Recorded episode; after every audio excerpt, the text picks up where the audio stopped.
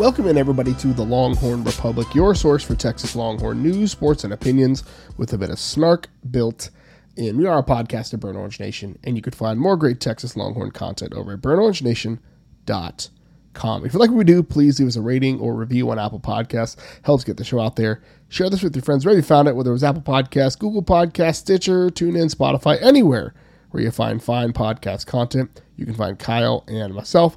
Connect with us on social media at Longhorn Pod on Twitter, Facebook, and Instagram. It's the Longhorn Republic.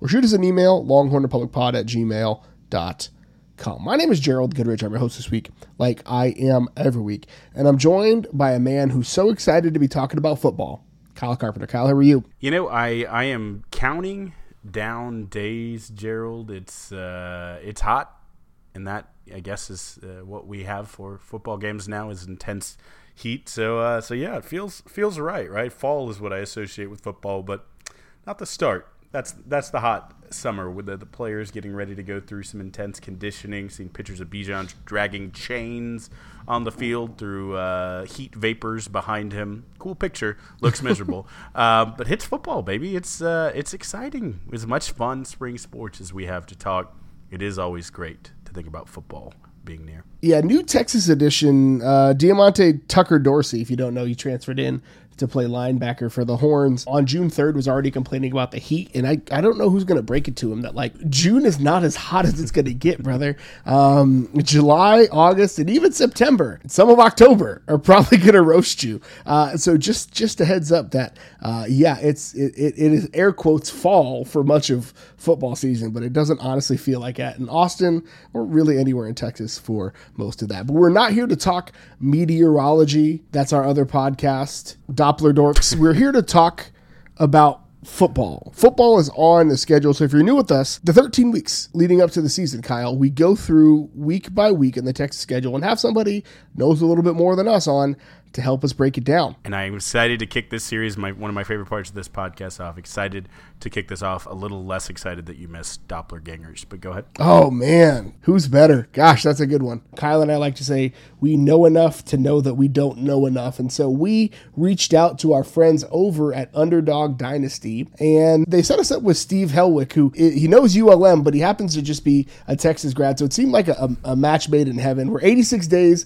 away from kickoff, and Steve is here to help us preview the ULM Warhawks. Steve, how you doing today? I'm doing excellent. Uh, those 80 whatever days can't come soon enough. Excited for college football season to kick off again, and always exciting previewing schedules and all of that. And this is our first one, so uh, our fans. Luckily, Texas has had a really good spring season of sports, but come on, it's it's. Uh, it's it's post a football player's jersey number amount of days from football, right? We're on the countdown officially social media season, so uh, we can almost taste it. We're, we're out of the defensive linemen. We're into the wide receivers. we'll be into the offensive linemen here in about ten days, and it'll be. Uh, it'll be great. No, so ULM, I think the, the big thing with ULM is is coaching turnover, right? The last couple of years have been wet and wild. So Terry Bowden took over a year ago, took over for Matt Viator, Viator, I can never say his name right, uh, but it doesn't matter. He's not the coach anymore. But he went winless in 2020. So Terry Bowden came in,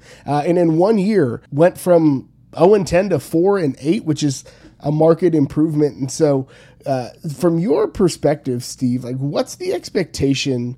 In year two for a guy like Bowden with the team that he's uh, trying to turn around? Well, last year there was no expectation because in that 2020 pandemic season, not only did ULM go winless, they never had a lead the entire season, wow. and they were getting they were getting boat raced on a weekly basis, even by some bad teams. So that team went 0 and 10. So to see ULM go four and eight last year was just markedly improved from what anyone expected. And they had a huge win over a Malik Willis Liberty led team where that Liberty had a 14-0 lead and ULM scored 28 points in a single quarter to upset the Flames in that game. So that was that was the momentum gaining win for this program. But and ULM improved to four and three a week later. But they ended the season on a five game losing streak. And there were some winnable games in there against Texas State and Arkansas State. So it kind of felt like a lost opportunity to attain bowl eligibility. This is a program that's only been to a bowl game once in its entire history. That was 2012, the season that they knocked off a ranked knocked off a ranked Arkansas team early in the season. So any anytime this team can sniff bowl eligibility, that's considered a success for this program because there really isn't much history at ULM. Uh, in the Matt Viator era, it looked like they were going to come close a few times. They went six and six one year, and I think that was 2018. And then in 2019, the team went five and seven and was an extra point being blocked away from beating Florida State. So this team has come close recently, but bowl eligibility would definitely be a huge step forward for this program. It's like when New Mexico State went bowling in 2017 and it was just a huge success for the program. But the schedule's not easy. Texas and Alabama are on the non-conference schedule and then there's a handful of those Sunbelt teams that are annual contenders like Louisiana, Coastal Carolina, Georgia State on the schedule. So there, there looks like six surefire losses on the schedule. So it's about beating those other teams. You've got to beat the South Alabamas of the conferences, the, the Texas states. You have to separate yourself among those teams if you want to obtain bowl eligibility. But this team, I'd say about three and nine, four and eight would be the expectation of where I'm expecting them to go, though. So I think you know that that first number, the number of wins. I think a lot of it will be predicated a bit on how the offense does, and you know you bring back uh, sophomore quarterback Chandler Rogers, thirteen hundred yards, nine touchdowns, scrambled a bit for uh, over three fifty and another score. Um, the the the maybe bigger loss for the offense will be replacing a, a name that listeners this podcast will be familiar with, Rich Rodriguez, uh, who left to be the head coach at Jacksonville State after one year. Um, I think Matt Kubik is the is the OC there now. I, I mean, it, it, with some tools there and an offense that had a little success uh, last year. What, what, do you think in the, the second year of the Bowden era the offense might look like in, in spite of a, a new OC? I'm excited to see more of Rogers' growth because last year I thought he was their better, better quarterback. He he split time with Rhett Rodriguez, Rich Rod's son. Mm-hmm for a lot of the games. And I thought Rogers gave them their best opportunity to win a lot of the time. And he was a pretty good scrambler, quick on his feet. Don't be deceived by his rushing numbers because ULM gave up some of the most sacks in the country to the point where the, the, offensive line was porous and Rogers did not get a lot of leeway from them. But he was able to make some good plays with those legs, and that helped him win some of those games, like the Liberty game that I mentioned earlier. And he can sling it deep. And I think that he has a good returning receiving core. Uh, Jeremiah Knight, nicknamed Boogie Knight, is nice. their top. Love it. top receiver, a former Akron transfer that's returning to the lineup, and he had nearly 600 yards last year. So I think that uh, that rapport between the two of them should really help the offense this year. And then you have some of those other uh, targets that he preferred, like Will Derrick and Malik Jackson returning to the offense. So I do think that ULM returning a lot of their skill position players can take this offense to another level this year. However, this was one of the worst rushing teams in the country last year. They weren't as bad as they were in 2020, the season they went winless. I think they averaged about 70 yards a game, which might have been the lowest in the country that year. And but ULM this year, they do return their starting running back Andrew Henry. So I think shoring up the offensive line, especially in uh, run blocking would be the step this offense needs to take in order to improve because I think the passing game can be decent enough with the returning core.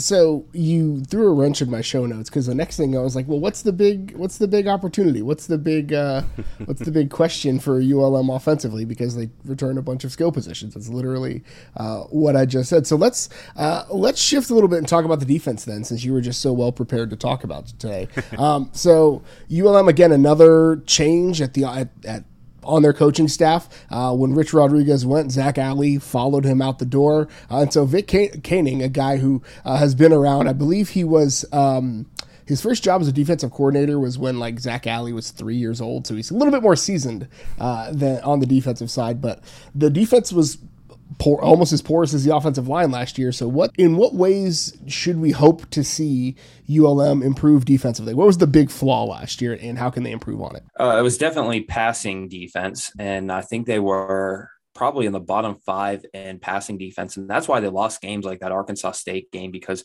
Arkansas State had zero defense at all last year, but they had an incredible passing offense. I just remember Te'Vailance Hunt, uh, former TCU transfer, just destroying that that ULM secondary. So I think that would be a lot of it. So coverage is probably the team's biggest issue, and they had a rather inexperienced secondary last year, and that's going to need some improvement this year. I'd say the best player in that secondary would be one of the safeties, Jabari Johnson other than that, I think that the corner play definitely needs work, especially in deep zone coverage for ULM. So I would say that aspect of the defense definitely is where I would look for the most improvement for this team. Also, they lost some of their best defenders to NFL draft consideration. I think uh, Travion Webster, who was their leading tackler last year, and Ty Shelby, who led the team in sacks, both moved on to the NFL. So you're losing a couple key pieces of your front seven there as well. And then Josh Newton was a transfer to TCU. So he was their best cornerback last year. So you're working with a little bit of a revamped, more inexperienced defense. You have a new unit this year. And ULM didn't bring in many transfers last year, which was kind of a surprise because in the first year of the Terry Bowden era, they were very transfer reliant. But this past year, they had a lot more outgoing than incoming. That's fantastic. I, I mean, that'll be an early game for some young Texas offensive players uh, and Quinn Ewers and and uh, Texas offensive linemen who may be young to uh, get a chance to, to push some people around and hopefully uh, flex their muscles a little bit based on on that uh, scouting report. Um, you know, you you mentioned uh, Boogie Knight, and I can't let that go. I did just look it up. He was born in 1999. Boogie Nights came out in 1997. So for any of our listeners uh, who just wanted to feel old, there you go. Um, there is a player Boogie Knight younger than the movie. Um, uh, so uh, kind of all in all, right? We talked a little bit of of offense and some some returning skill position coaching change. Defensive coordinator went with Rich Rodriguez, so coaching change there, and some players who went on to the next level or, or left the program.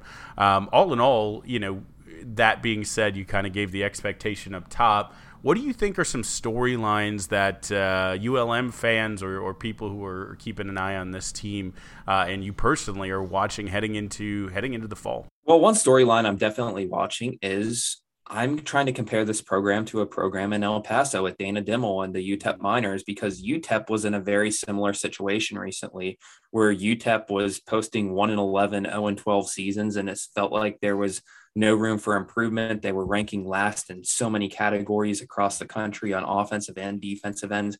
And suddenly everything just clicked last year with the UTEP team, and they put up a pretty decent performance against Fresno State in their bowl game last year. A very good Fresno State team in the New Mexico Bowl. They finished seven and six overall. So I'm looking for this team to see if they can make that UTEP like leap, develop those skill position players like UTEP had last year.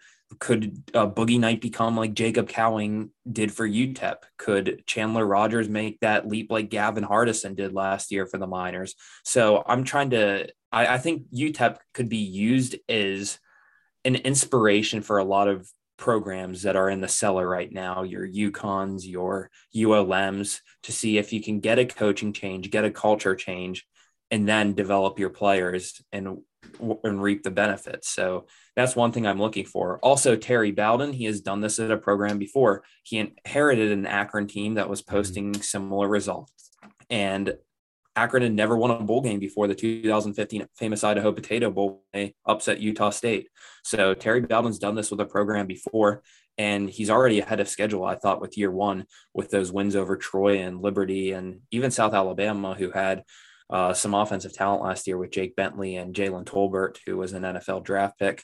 So I think that I think that ULM's ahead of schedule, and I'd like to see how far Terry Bowden can take this team because I thought his tenure at Akron was a success. He appeared in a MAC championship game and he won a bowl game, things that didn't really seem likely at Akron when he first entered the system. So, wonder if he can do that in Monroe also.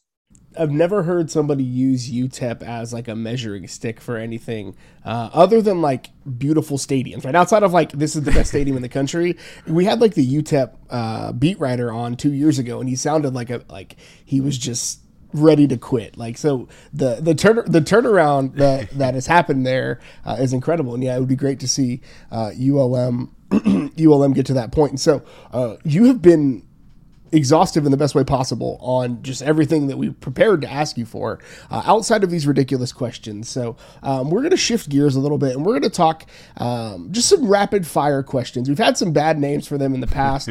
Kyle had the hooked them round, which I will never let him live down. Just all sorts of terrible stuff. We're just going to go rapid fire, uh, just off the top of your head. Uh, ULM changed its mascot in 2006, and the three semifinalists were the Warhawks, which they landed on, uh, the Bayou Gators, and the Bayou Hawks. We're going to let you pick one of those two, Bayou Gators and Bayou Hawks, which are far superior uh, mascot options. Make your case for either of them. I'd love to hear uh, which one you prefer and why. I think I'd go the Bayou Hawks. That sounds very local flavor for Louisiana. I think Bayou Gators might. Uh, there's already the Florida Gators, and I think that might be a little over uh, too many Gators in college football. So I think Bayou Hawks is good. It sounds a little less generic than Warhawks and has more local flavor. So I think that would be, I think that would have been the ideal name, and I think you could get some good logos with that one too.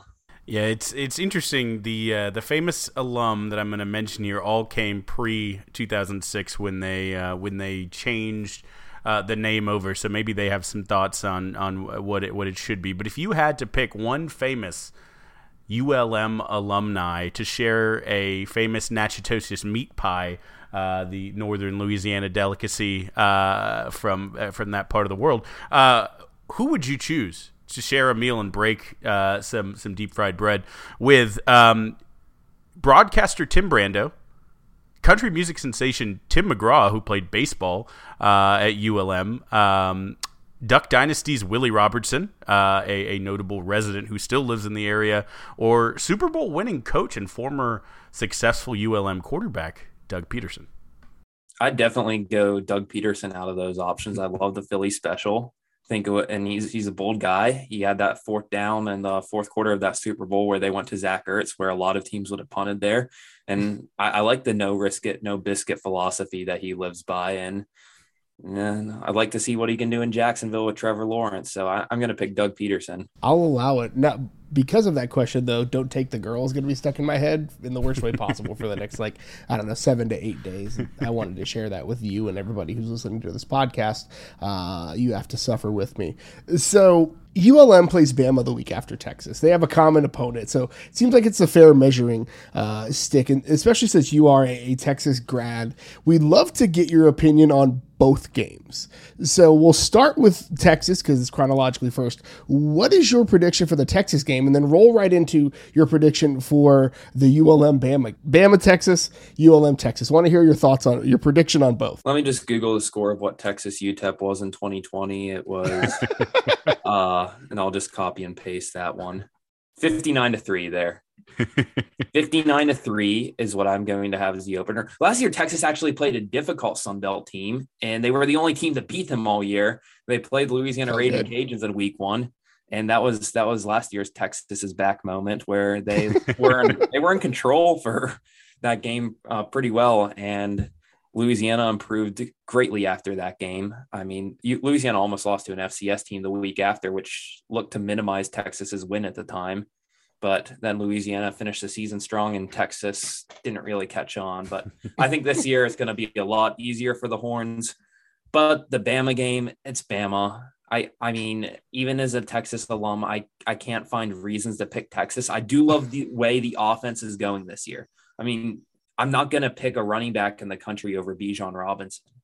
Xavier Worthy is a stud receiver. We saw what he did in the Oklahoma game last year. We saw what he did against Texas Tech and even in the loss to Kansas, where he almost single handedly brought them back with three touchdowns. And then you add a deep threat Isaiah Neyor to that situation where the stats he posted at Wyoming were insane. He was averaging 22 yards a reception, just a deep target for Sean Chambers and Levi Williams almost available on every single play, really good at adjusting midair to some of those deep throws. So Texas has the offense, I think, to that could match Bama. Defensively, I think there's going to be a huge gap between the teams. Texas really doesn't have a player that I can point to as a reliable pass rusher at the moment. Uh, last year, I don't know if anyone really registered four sacks on the team. I don't have the stats in front of me, but I don't know about that. Nope. Uh, and they also don't have as much NFL talent on defense as Alabama right now. I know Overshown's probably the best player on Texas, and they do have a pretty good, massive defensive line going for the team. But I think there's some concerns I'd have in the secondary right now for the Longhorns.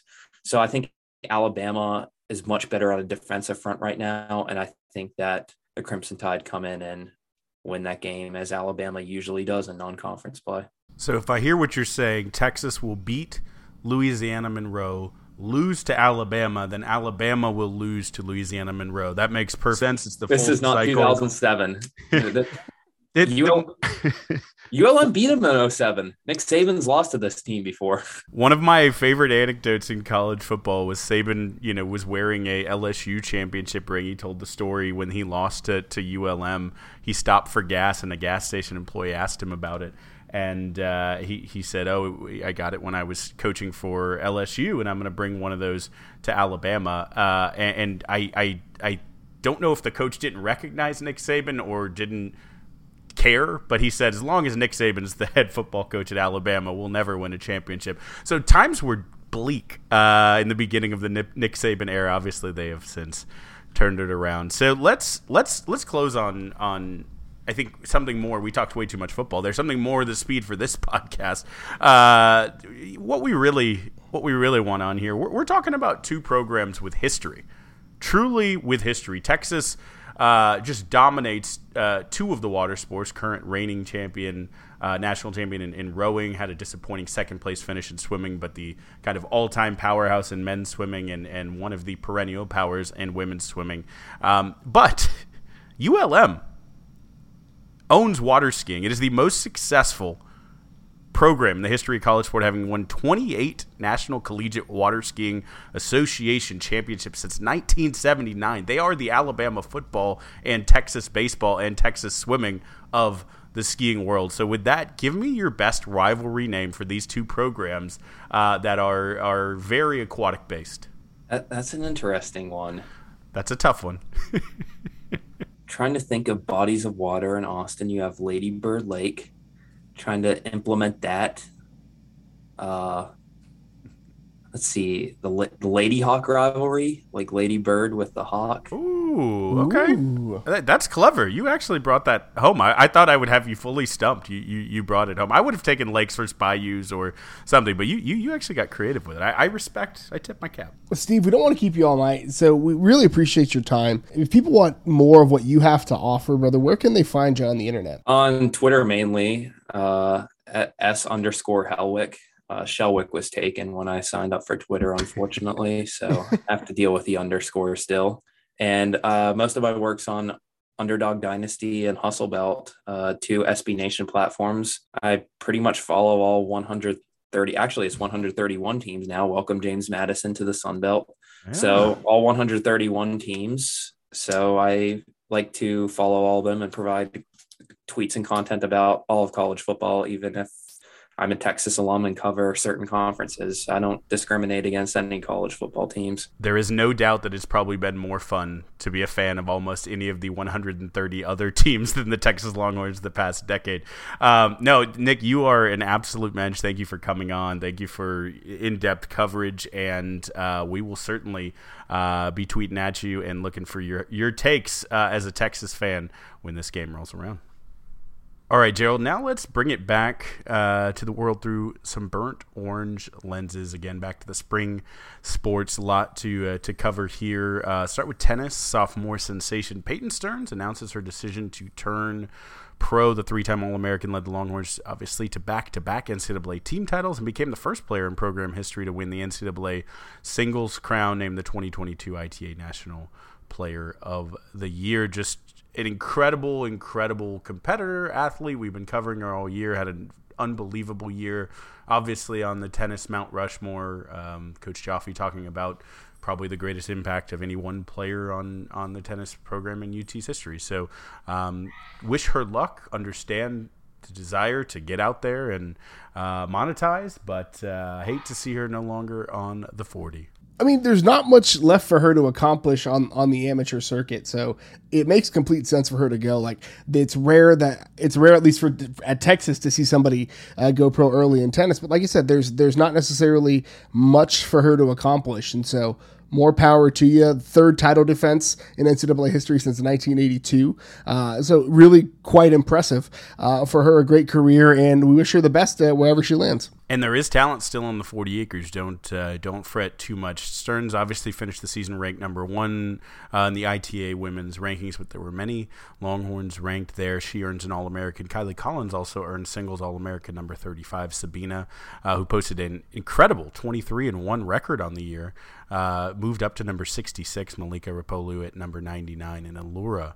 Allura uh, Zamarripa at number 124 all finishing the season ranked. And then in doubles, Stearns and Allura uh, earned All Americans as well with the number 10 uh, final ranking. They had a good run in doubles as well. Um, and Charlotte uh, and Kylie Collins, top 50 at number 44. You're going to be so upset when Allura graduates. Like, that's going to be the worst day of your life because you won't have that anymore. And I'm sad for you already, Kyle. I mean, eh, look, I was very sad when we lost to Radis and I got Nalura. So you know, it's it's it's I flow. Our tennis teams always are fantastically named, and it isn't exclusive to the women's side. Gerald, a couple fantastically named gents and fantastic performers also received some ITA All American honors. Couple of doubles partners, uh, Richard Ciamarra and our boy Cleve Harper, obviously after winning the national championship, also uh, received All American honors. Eliot Spizzirri and Siem Woldeab also for the second time received All American honors as well. So uh, a lot going on on the tennis court, a lot of recognition uh, to be uh, taken care of in the final uh, bit on the men's side. Uh, another just phenomenal name. I say it so that you don't have to. Gerald Pierre Yves Belly becomes the third straight Longhorn to claim the uh, ITA Texas Region Rookie of the Year. Uh, Micah Braswell did so last year, and Siem Woldeab the year before. So good things. Uh, keep that pipeline churning on both men's and women's on the hard court. Gerald, a couple awards on the diamond baseball still playing. Um, we have the first of what should be many postseason awards, but Ivan Melendez was named uh, to both the Collegiate Baseball All American first team, with Pete Hansen and Murphy Stehly joining him on the second team. Um, just really, really uh, well deserved there. We talked about Melendez at length um, in all this season, but I think Murphy Stehly should not be forgotten. Batted in the point when we recorded this 377 with 21 doubles, 17 homers, 54 RBI, uh, seventh in hits nationally, 166 total bases, or 13th nationally. Um, Pete Hansen for himself was named one of the finalists for the College Baseball Foundation National Pitcher of the Year, uh, 10 and 1 with a th- basically three flat ERA, 107 RBIs, and just under 100 innings pitched. Only walked 16 batters this year, Gerald. Just three really incredible players that have a lot to say about Texas uh, playing some good baseball. I think about where we were like even six weeks ago with this Texas team, and, and um, the the seasons felt way more disappointing because of where we were preseason, and so I guess that's why we advise you uh, not to let your highs get too high and your lows get too low. Because the team that we were very frustrated with ended up with like nine all conference players. Right? You've got Silas Murphy, Pete. Uh, Trey Faltine, Skyler, Lucas, uh, Lucas Gordon, Doug Hodo, Austin Todd, like all those guys made all conference, and again, six weeks ago, we were like, woe is me. Is Texas even going to make it out of regionals? And now they're sitting, you know, a couple of games away from a, uh, another trip to Omaha. So um, I guess it's woe on us for that. the sky is not always falling, but sometimes Sky Messinger is blasting balls up into the air. He was named the regional, although he was not on that uh, all conference team. Or no, he was on second team. Sorry, I wasn't on the first team. He was named the uh, Austin Regional Player of the regional. So uh, it, it, Longhorns can come at you from multiple different angles. Uh, women's golf, speaking of Big 12 awards, women's golf coach Ryan Murphy named the Big 12 Coach of the Year, uh, joined with some all Big 12 seniors Sara Kouskova and freshman Bo Park, uh, earned all Big 12 team honors. And for the men's side, uh, win a national championship honors will follow a trio for men's golf.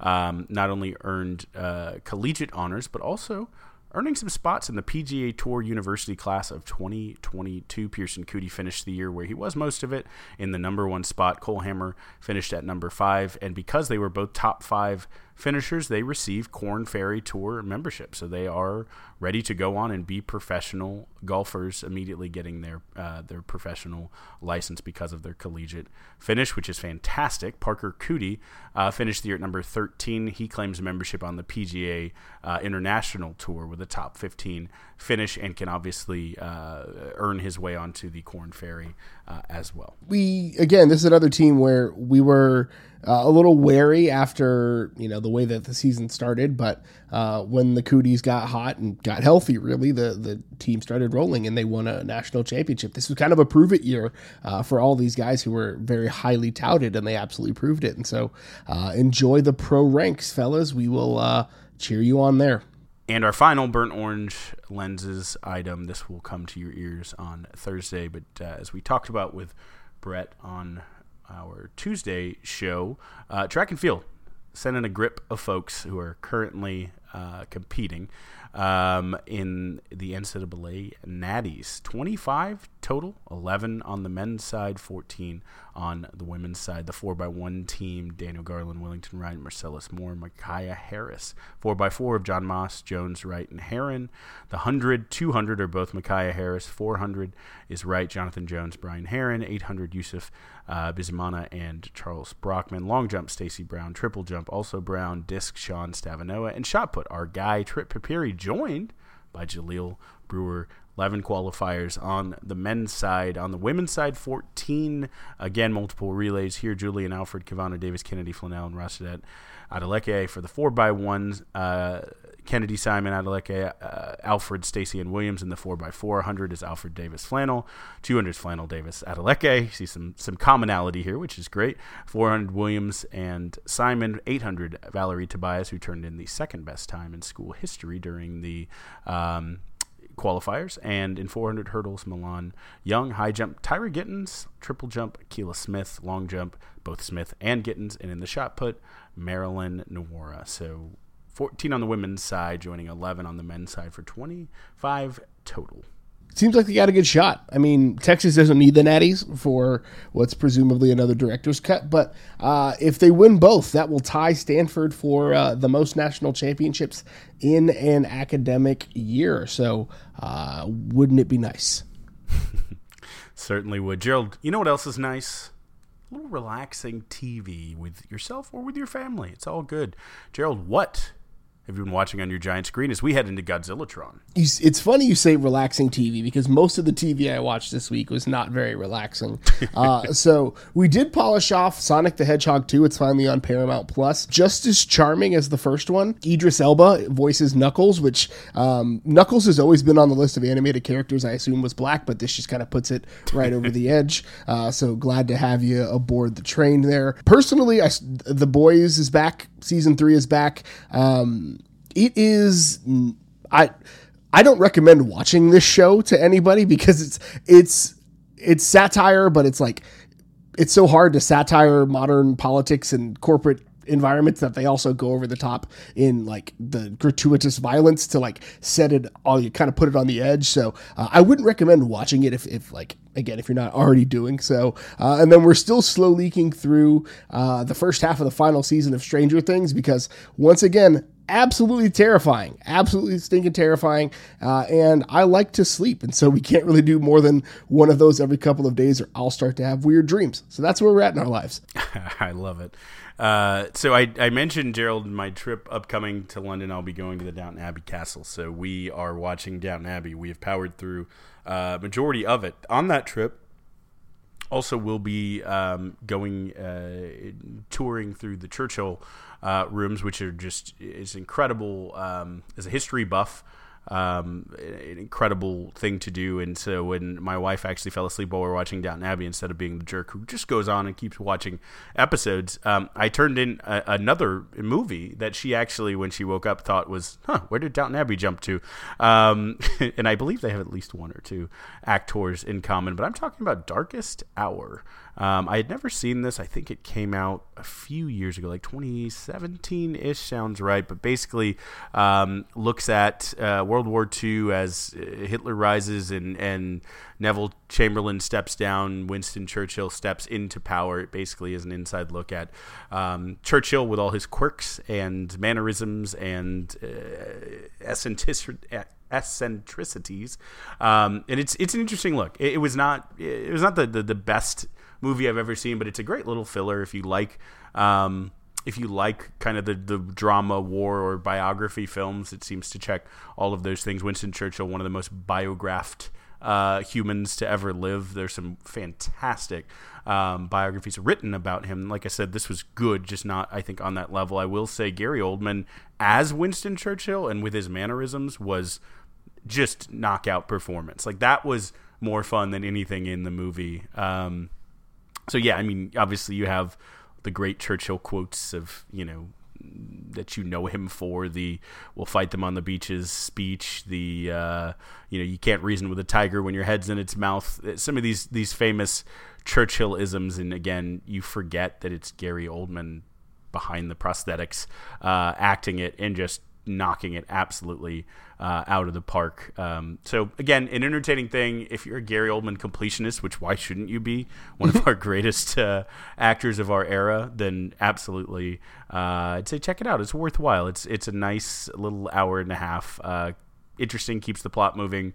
Um, again, some historical maybe stretches to make it work, but uh, a pretty good film. Gary Oldman is on the long list of people that I constantly forget is British, uh, and it's just like, oh yeah, he is from he is from England. That's fine. Uh, but that's all we've got for you this week. Kyle, where can the good folks find you on the internet?